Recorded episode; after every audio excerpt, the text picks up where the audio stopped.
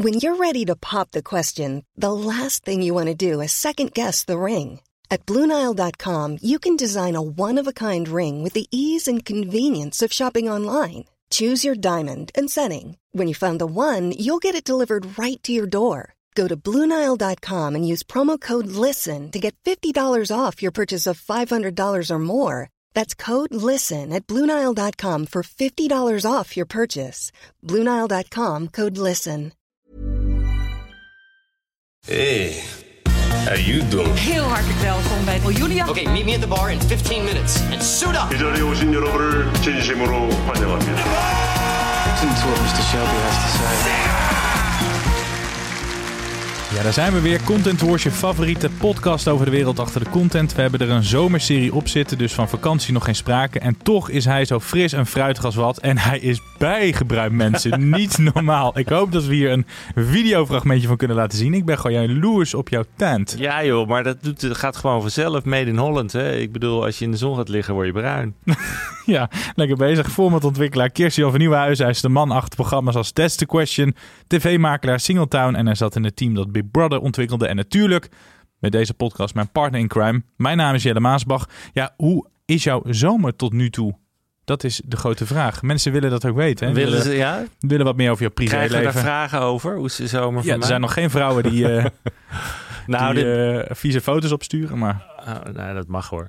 Ehm, nee, eh, de, de zomer begon natuurlijk slecht, slecht weer. Maar de laatste paar weken is er echt wel zon. En de- ik, ik, ja, dan, eh, daar geniet ik enorm van. Ik hou heel erg van niet te heet, maar wel lekker zon.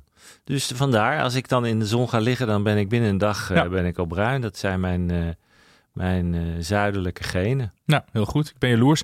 Ja, we hebben dus eh, wat bijzonders gedaan de afgelopen zomer. We hebben zo'n zomerserie eh, uitgebracht. Daarbij moest je elke keer met hele gekke formats komen. Moest je veel nadenken. En wat we nu gaan doen is ook bijzonder. We gaan het namelijk over blunders hebben. Dingen die helemaal misgingen. Als je bijvoorbeeld wil weten hoe Kirsten Jan kotsend op een gehandicapte toilet lag op een belangrijke tv-beurs. Luister vooral naar aflevering 29. Was dat 29? Ja, maar deze aflevering gaat over meer over mislukte pitches, de verkeerd aangekochte programma's of het laten lopen van een bijzonder format en nog veel meer. En je hoort niet alleen Kirsten, maar ook onze vrienden van de show. We laten fragmenten van ze horen. Denk bijvoorbeeld aan Tine Nijkamp of eh Raymond Mens. Ja, en eh, toch wil ik even met jou eh, aftrappen, KJ. Want ik wilde deze aflevering natuurlijk voor het leedvermaak en de lach. Maar ook dat je er wat van kan leren. Dus de algemene vraag, heb jij veel blunders begaan? Ja, zeker. Ik, ik, eh, ik eh, kan er een paar opnoemen. Ik weet niet hoeveel ik er vandaag ga vertellen. Maar eh, we moeten natuurlijk met de billen bloot, eh, Ja, Jelle. Eh, ja. We hebben besloten dat ook wij een aantal blunders gaan doen. Ik eh, redelijk recent dat ik nog best wel stevige blunder natuurlijk. Hè, Eh, ten overzicht van eh, zo'n beetje heel hoog Hollywood viel ik achterover de vijver in. Ja. waar, waar iedereen bij keek. Dus dat was pijnlijk. Maar daar gaan we het verder niet meer over hebben, deze aflevering. Maar dat, dat is de eerste. Ehm, nee, ik heb wel wat, wat dingen meegemaakt. Ik ben natuurlijk iemand die, die zelden iets zomaar eruit vloept. Hè, die is heel erg zijn mening voor zich houdt. Ja, En eh, die, die ook niet heel snel eh, eh, spijt heeft van wat hij gezegd heeft. Dat, ze, dat valt op zich overigens wel mee. Dus ik heb in het verleden ook wel eens wat dingen gedaan waarbij ik achteraf dacht, waarom roep ik dit? Heb je ook wel eens een pitch daarmee vernacheld? Dat je iets verkeerds vertelde, waarmee achteraf bleek van nou, daardoor heb ik mijn idee niet kunnen verkopen? Nou, dat, dat, we, dat we- hoor je natuurlijk nooit. Het zal ongetwijfeld gebeurd zijn, want ik heb natuurlijk heel veel pitches niet gewonnen. Eh, en misschien heb ik daar wel iets heel stoms gezegd, dus dat zou kunnen. Maar dat hoor je eigenlijk nooit achteraf. Je hoort nooit van iemand, zou best wel goed zijn overigens. Ja. Dat ze zouden zeggen, we vonden je idee heel leuk, totdat je dat ging zeggen. Toen zijn we helemaal afgehaakt. Maar eh, nee, dat, eh, dat zou Dat ik is niet, eh, niet gebeurd. Nou, Nee. er gaan dus eh, deze aflevering heel veel meer blunders van jou eh, voorbij komen. Ik zal ook eh, wat vertellen. Maar laten we beginnen met de blunder van een van onze ja, vrienden van de show. Raymond Mens, die zat een aantal afleveringen geleden, eh, nummer 36 uit mijn hoofd, zat hij in, eh, in eh, Content Wars. Hij is natuurlijk een graag geziene gast bij VI, nu ook bij de Oranje Zomer. En aan die talkshowtafels doet hij wel eens onhandige uitspraken, zoals deze. Ja, als het over asociale dingen gaat, gebruik ik vaak het woord tokkie. Dat gebeurt bij Vandaag in Site regelmatig. Als we het bijvoorbeeld over Glennis Grace hebben, dan denk ik, oh, wat een tokkie gedrag. Ik gebruik het privé ook heel veel. Maar inmiddels heb ik een brief gekregen van de familie Tokkie die dat liever niet hebben. En dan denk ik, ja, vanuit hun snap ik dat ook wel weer. Dus ik probeer erop te letten inmiddels. ja, familie Tokkie. Heb jij wel eens een brief van de familie Tokkie eh, gekregen? Nou, uh, nee, niet van de familie Tokkie. Maar ik heb wel, toen wij die aflevering een aantal uh, afleveringen geleden maakten met uh, Loisa Lamers, is zij later bij Vandaag in Site nogal op de hak genomen. Ja. Um, daar hebben we, is wel wat over gepubliceerd op Mediacorant. En in, uh, toen heb ik uh, het gehad over uh, die Mongolen die naar vandaag in site kijken. Daar heb ik wel een aantal reacties op gehad van mensen met kinderen met Down syndroom. Die zeiden: Ik vind het niet leuk dat je dat woord gebruikt. Nee. En daar ben ik het helemaal mee eens. Dus bij deze, ik gebruik nu even als voorbeeld, maar ik heb daarna echt uh, geprobeerd om dat niet meer te doen. Ik vond het niet een enorme blunder, maar je Nee. merkt wel dat sommige mensen, als je dus iets verkeerd roept in een opwelling, een verkeerd uh, woord, dan uh, kan je daar flink op aangesproken worden. En Raymond, die inmiddels natuurlijk een graag geziene en dik betaald, begrijp ik. Hè? Die heeft één keer in Content Wars gezeten en die is gelijk zo, binnen. Ja, ja, zo, gaat, zo snel kan het gaan. Alleen maar, nu wij nog. Um, maar uh, die moet nu ja, die moet op zijn woorden gaan passen. En hij doet het goed, hè? Hij doet het hartstikke goed. Hij is gewoon de man. En helemaal natuurlijk de komende maanden richting die uh, verkiezingen, die totaal gekhuis gaan worden in Amerika natuurlijk. Gaan wij Raymond heel vaak zien, denk ik. Dus alle credits to Raymond. En ik vind het ontzettend leuk voor hem ja, dat, dat wij zijn carrière zo'n enorme push hebben kunnen geven. Hier vanuit Content Wars. Waar, waar wij niet goed voor zijn. Oké, okay, dan naar Tanja van der Goes. Ze was in aflevering 50 bij ons te gast. Ze verkoopt voormans in het buitenland. En ook daarbij gaat wel eens wat mis. Zo zegt ze bijvoorbeeld de Mas Singer haar grootste blunder op het gebied van formats uh, is. Ze zag het niet, ze begreep het niet, ze kocht het dus niet aan. Terwijl het nu een uh, superleuk programma is. Maar zakelijk heeft ze er nog eentje. En uh, zakelijk heb ik toch ook wel echt een hele grote blunder die voor mij op nummer 1 staat. En dat is in de tijd dat ik nog bij Endemol zat. En we een interne mailwisseling hadden met het management over het beëindigen van een samenwerking met een van onze sales agents. Het management was er heel stellig in en dat moest stoppen. En ik was het daar niet mee eens. Dus ik had een hele mail gestuurd met allemaal argumenten waarom ik vond dat we er wel mee door moesten gaan. En wat ze allemaal goed gedaan had. Alleen was ik blijkbaar zo met haar bezig dat ik haar per ongeluk toegevoegd heb aan de lijst van geadresseerden. Het was natuurlijk heel pijnlijk, want zij kon dus ook gewoon meelezen in de voorgaande mailtjes waarom het management van eraf wilde. En zij wist op dat moment überhaupt niet dat er sprake was van het, dat er een mogelijkheid was dat haar samenwerking beëindigd zou worden. Nou, ik, uh, toen zij me tien minuten later na het versturen belde om haar dankbaarheid uit te spreken, brak het zweet mij uit en ben ik de rest van de nacht bezig geweest om die mail in te trekken, hopend dat het management het nog niet gezien had. Nou ja, natuurlijk lukt dat niet op zo'n moment.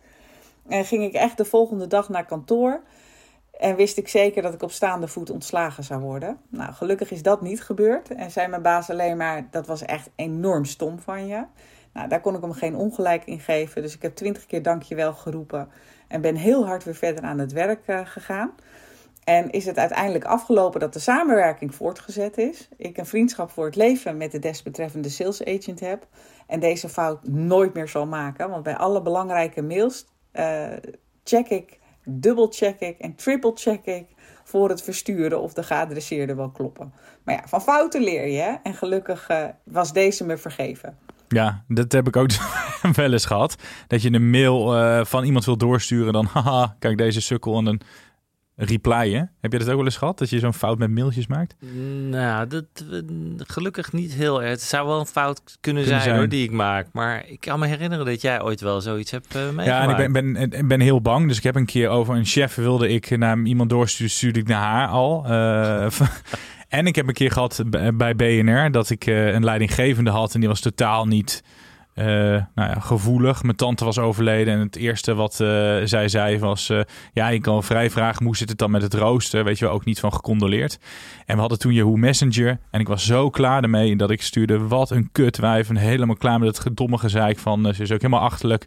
En ik stuurde dat en ik verstuurde het naar haar. En niet naar iemand anders. Ach, dus ben ik naar beneden gerend van de ene naar de andere verdieping. En had haar computer opengelaten. En ik was die bericht aan het verwijderen. En toen stond keer achter me. En toen zei ik, oh sorry, ik uh, had mijn onderhandelingstactiek had ik per ongeluk naar je gestuurd. Oh nee, dat maakt niet uit. Dus toen, toen kon ik er onderuit komen. Ik was vuurrood. Ik had echt vlekken in mijn nek. Want als het had gezien, dan was ik sowieso wel eruit getrapt, denk ik.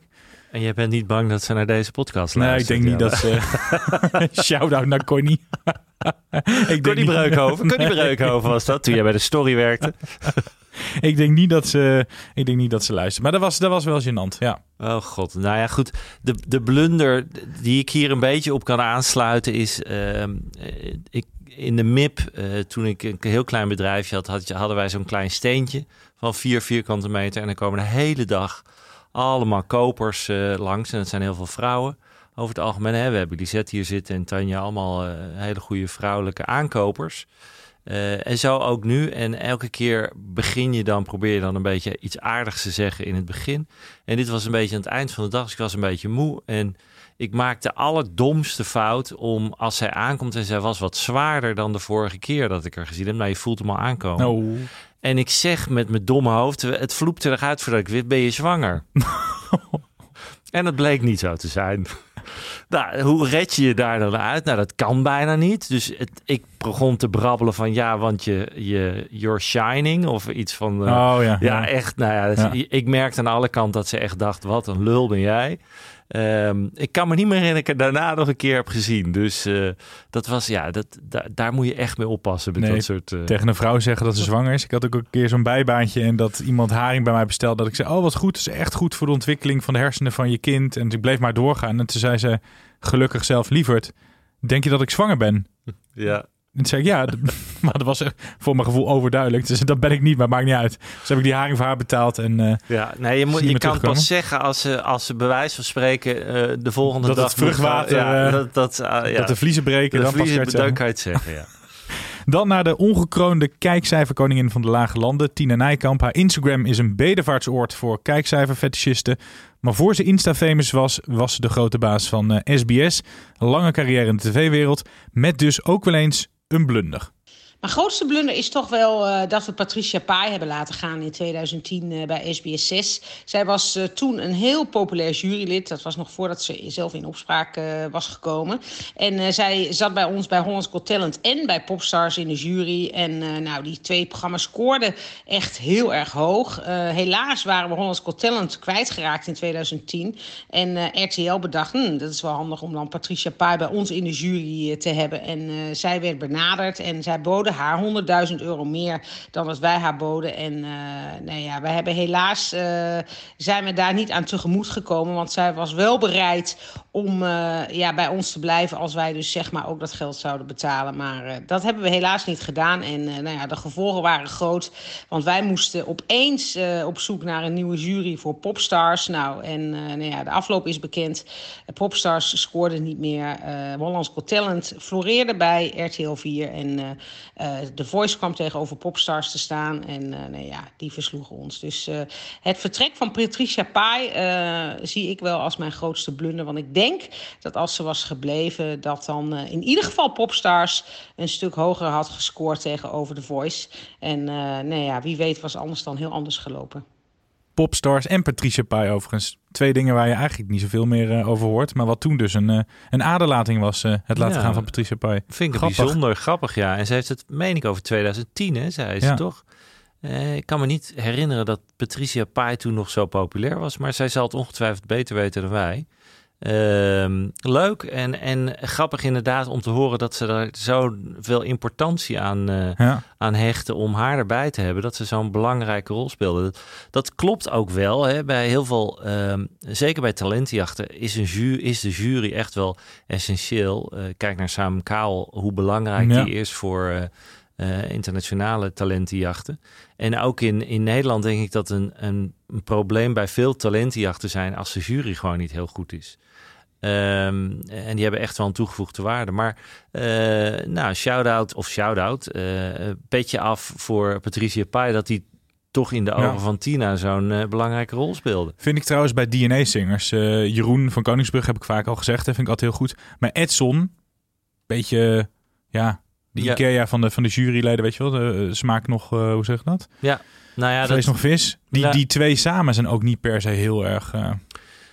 eh, ja, dat is dus moeilijk. Je moet een, een jurylid hebben die, die ja, eh, verschillende kanten van zichzelf kan laten zien. Die hard kan zijn en misschien ook wat zacht. Gordon was, was hè, iedereen die tegenwoordig een beetje eh, negatief natuurlijk over Gordon. Maar vroeger was hij echt wel een, een jurylid die echt iets kon toevoegen. Over iemand die blunders heeft begaan Ja, gesproken. ja, dat bedoel ik. Maar hij was wel goed, ja. Maar hij was echt een goed jurylid. En mensen die... Hij had altijd wel iets te zeggen wat, eh, wat men leuk vond. Ja, dus het is altijd zoeken. Ik weet dat Edson natuurlijk wordt toch een beetje gebracht als een, een mogelijk nieuwe ster Mhm. voor de komende jaren. Ik vind een hele sympathieke jongen. En eh, ik denk ook wel dat het wat kan worden. De vraag is inderdaad, is hij er nu al klaar voor om in zo'n talentjacht te gaan zitten? Omdat ik denk inderdaad dat je echt wel uitgesproken Ja. mensen nodig Ja. Ik zou Maxime Hartman al veel leuker vinden. in de Ja, dan wordt, het, dan wordt het echt leuk, ja. Ja, dus dat soort, dat durven ze dan weer niet aan. En dat vinden ze dan niet family entertainment Nee, en dat soort je dingen. moet wel iemand hebben die een beetje prikkelt, een beetje toch ja, ontregelt. Ja, je moet iemand hebben die iets kan roepen wat je niet verwacht. Ik, eh, zal ik er nog een, een blooper in gooien, dat Ja, ik jou misschien graag. wat meer losmaak? Voordat ik eh, bij tv ging eh, werken, toen ik nog bij, bij de radio zat, ehm, maar wel dus veel tv keek, ergerde ik me altijd aan die jakhalsen, die Erik Dijkstra. Dat vond ik zo'n verschrikkelijk figuur.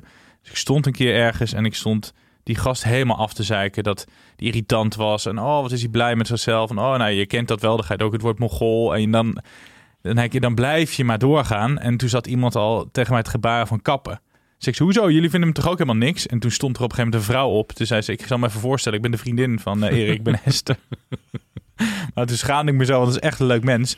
Dat ik elke keer maandenlang om haar plek heen ben gelopen. Dus een andere route liep, omdat ik me elke keer schaamde als ik haar zag. Omdat ik haar man dus, ze zijn nu inmiddels uit elkaar. eh, eh, maar dat ik elke keer haar, haar vent dus had afgezeken. Ja, dat ja, in- niet zo handig. In Hilversum moet je natuurlijk enorm oppassen, want mensen kennen elkaar allemaal. Ja. Dus eh, ja, nee, dat zou ik ook, ook, ik zou dat zeker hebben kunnen doen. Heb je wel eens iemand afgezeken? Nee, ik doe dat heel weinig. Ik zei ik zelden mensen af, Jelle. Dat weet je toch van mij. Ik zei ik zelden mensen af. Nee, nou ja, goed. Ik heb wel, ik heb wel een keer een, iets gedaan. ehm, eh, toen ik bij Sony nog zat, was er jaarlijks een heel groot eh, eh, creatieve bijeenkomst. En er kwamen alle hoofdontwikkelingen van alle landen kwamen bij elkaar om het te hebben over hun formats. En zo hadden we dat ook een keer in Londen. En daar was ook het hoofd van de Duitse creatieve afdeling. En Duitse, met die Duitse dame had ik niet zo heel veel. Ehm, niet heel vervelend, maar ik had gewoon niet zo'n klik ermee. Ehm, en ik was op een gegeven moment een verhaal aan het vertellen over. eh, en dat ging onder andere over Nederlandse steden en over dat de, eh, de grootste Nederlandse steden. En toen maakte zij de, probeerde zij grappig te zijn door te zeggen: zijn er wel grote Nederlandse steden dan? En toen, voordat ik riep, eh, voordat er wederom het vloepte eruit, toen zei ik: nou, de- we hadden een keer een hele grote stad, dat was Rotterdam. Nou, toen viel er een lange stil totdat de Engelsen vooral die proesten in het lachen uit. Die, moesten, die vonden het zo grappig om eh, mijn steek onder water. Ik merkte dat zij het helemaal niet leuk vond. Er Nee. is natuurlijk een enorm schuldgevoel in Duitsland over de Tweede Wereldoorlog. Ik heb daarnaast ook nooit meer iets aan haar kunnen verkopen. Dus ik weet niet of dat samenhing. Oh, wel lange tenen dus. Dus eh, nee, ze vond dat helemaal niet leuk. Maar bij die Engelsen die zijn er later nog op teruggekomen. Die vonden het wel leuk. Die vonden het hilarisch en die zeiden het was echt de grappigste opmerking. En eh ijskoud inderdaad. Dus eh, ja. Je kon het niet meer bij haar verkopen. Als soort van herstelbetaling. Dat je zei, je Nou, owe me one. Hè? Ik weet niet of het echt samenhing. Maar goed, Duitsland blijft gewoon een hele lastige markt. heb ik wel eens vaker gezegd. Ja. En ik heb uiteindelijk nooit iets bij haar kunnen, met haar kunnen doen of wegzetten. En deze opmerking heeft, had natuurlijk, hielp natuurlijk niet echt. Nee. We hebben een eh, belangrijk vrouw uit ons leven nog niet gehoord. En dat is natuurlijk Lisette van Diepen. Ja, ik heb er echt wel een boel, want ik zit natuurlijk al 100 jaar in deze business. Dus ik ga me richten op een format dat ik eh, achteraf zo graag had willen hebben gekocht. Ehm, ik heb toen ik voor Sony werkte een A4'tje gekregen van een format dat we konden krijgen voor distributie. Dat was nog niet op de buis, in Engeland overigens.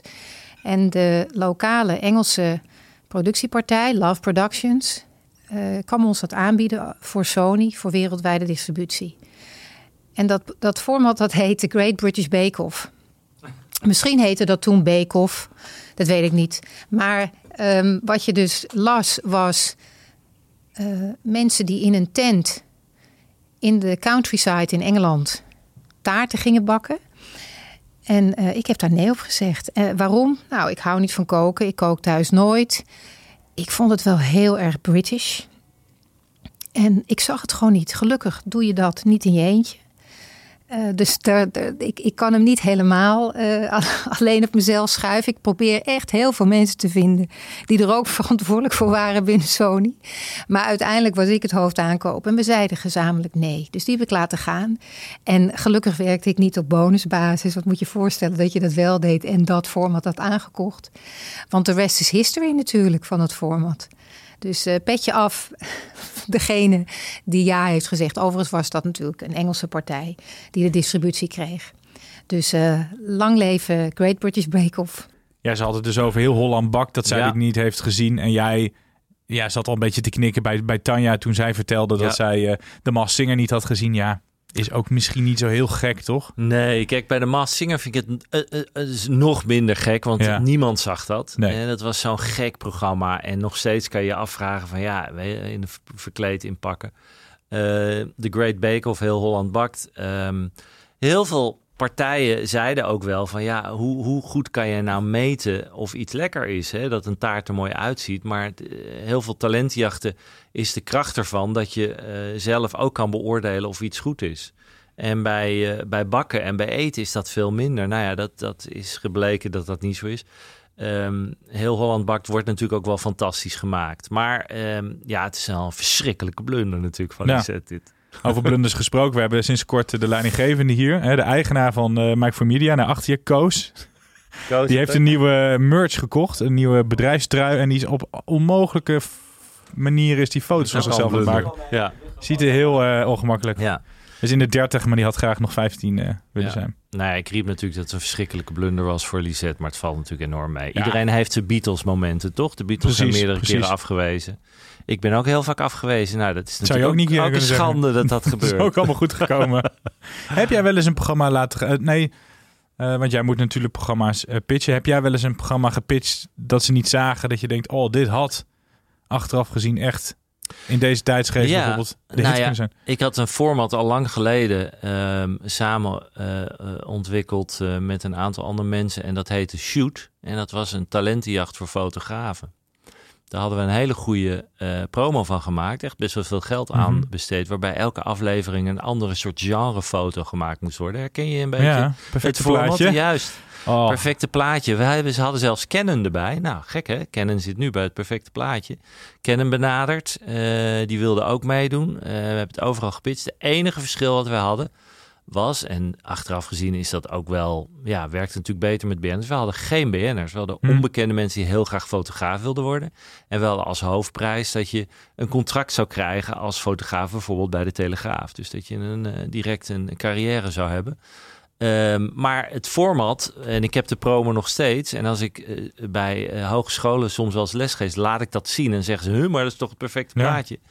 Nou ja, ik ga niet zeggen het is helemaal niet waar. Want uh, dit is een idee wat heel veel creatieven hebben gehad. Maar dit was een format wat, uh, uh, ja, wat inmiddels een gigantisch succes is bij RTL. Wel met BN'ers. Ja. ja, nou ja, dat, als dat het enige verschil is. Maar we hadden echt, het, het format was precies hetzelfde als wat het uiteindelijk geworden is. Ik vind het alleen maar goed dat je een format had zonder BN'ers. Maar uh, goed, je weet ja, mijn frustratie. Ja, nou ja, goed, dat klopt. En ik denk dat misschien zelfs het, het, het uh, perfecte plaatje inmiddels ook wel eens een keer met onbekende Nederlanders gemaakt zou kunnen worden. Uh, omdat dat inmiddels ook al een hele goede titel is waar gewoon een vaste fans naar kijken. En als je leuk cast, hè, dan zou het zomaar kunnen. Heb jij nog een hele gênante blunder om echt mee af te sluiten? Of zeg je, ik wil naar mijn tip? Misschien dat mensen toch nog iets... ik heb een gênante. Ja? Ja, een hele gênante. Oh. Niet, het, het, het, gebeurde op een zakenreis. Uh, ik was in, in Turkije om een, een, een consultancy te doen voor That's the Question. In Turkije heeft het ook gelopen als dagelijks programma. Uh, en Turkije is natuurlijk best wel islamitisch land. Uh, en ik, ik, ik verbleef daar in een hotel in Istanbul. Uh, en ook daar uh, liepen veel gesluierde mensen rond en dergelijke. Anyway, mm -hmm. ik was s'avonds buiten wezen wandelen. Het was bloedheet buiten. En in mijn hotel kwam ik aan. En inmiddels, ik had zo heet dat ik dacht, ik doe alles uit behalve mijn boxershort.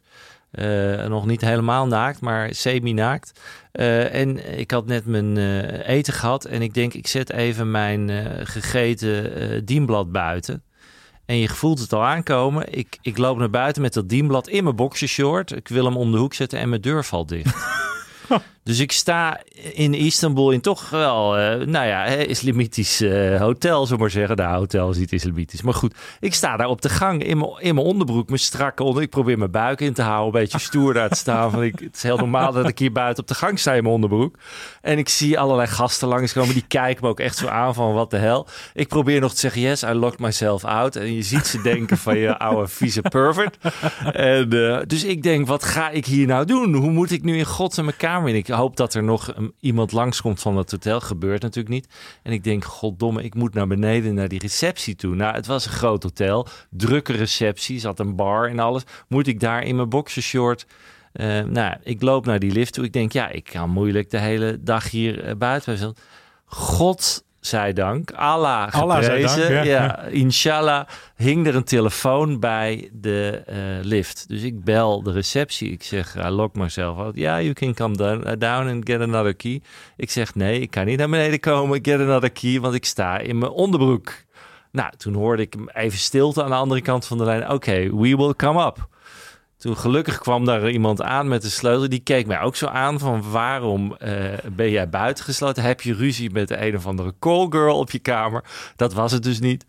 Um, en zo ben ik weer binnengelaten. Maar dat was wel een, uh, een gênant momentje. Ja, deze gaan we, deze gaan we niet meer overtroeven. Sta jij nu uh, op een of andere blacklist daar in, in Turkije? Valt dat mee? Op dat hotel zou zomaar kunnen. Dat ik daar niet meer... Uh, van nieuwe huizen, die moeten we hier niet meer... Uh... Die oude viezerik is, is een Björn Borg short. nou, dat is ook weer wat te kijken. over kijken gesproken. Heb je nog een leuke tip? Overigens, ja, over die boxershorts. Ze zagen in ieder geval dat ik niet Joods was. Maar goed, dat er zijn.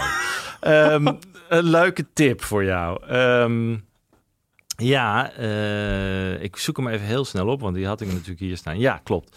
Nou, um, er is een. Ik ga toch eventjes proberen om een, uh, weer eens een format uh, hier neer te leggen. En er is zojuist een format gestart op Prime. Mm -hmm. Heel interessant format, een reality format, wat gaat over de, de juryrechtspraak in Amerika. en die heet Jury Duty. Uh, echt een leuk idee, vind ik. Eén jurylid die wordt gevraagd uh, om uh, in een jury te gaan zitten. Dat kan iedereen overkomen in Amerika. Dan krijg je een brief thuis en dan moet je eigenlijk... Je mag wel weigeren, maar dat... Maar niet te vaak volgens niet mij. Niet te vaak ja. zelfs. En ik geloof wel dat je betaald krijgt en alles. Ja. Maar dan moet je in een jury gaan zitten. Dat gebeurt ook met iemand in Amerika. Die komt in een jury te zitten. Maar iedereen daaromheen zijn acteurs. En dat weet hij niet. Uh, dus zowel de uh, aanklagers, de, degene, de verdachte, als zijn mede-juryleden zijn acteurs. Nou, wat top. Uh, en hij weet dat niet en hij gaat die, die, de, dat hele proces in. heel leuk idee, vind ik. Ja. kan natuurlijk alleen maar in Amerika, maar ook in Engeland overigens. dus ja. het zou me niet verbazen als zoiets in Engeland komt. En, en staat op Prime, Jury Duty. Dus tof. leuk. Die lijkt me, heel, die lijkt me echt heel tof. ja. Die gaan we kijken. En da daarmee zijn we dan echt aan het einde gekomen van deze aflevering. Volgende week zijn we er gewoon weer, ondanks onze blunders. Dan gaan we het hebben over het nieuwe tv-seizoen. Blikken we ook nog even kort terug. Maar kijken we vooral naar wat je kan verwachten. Tot dan!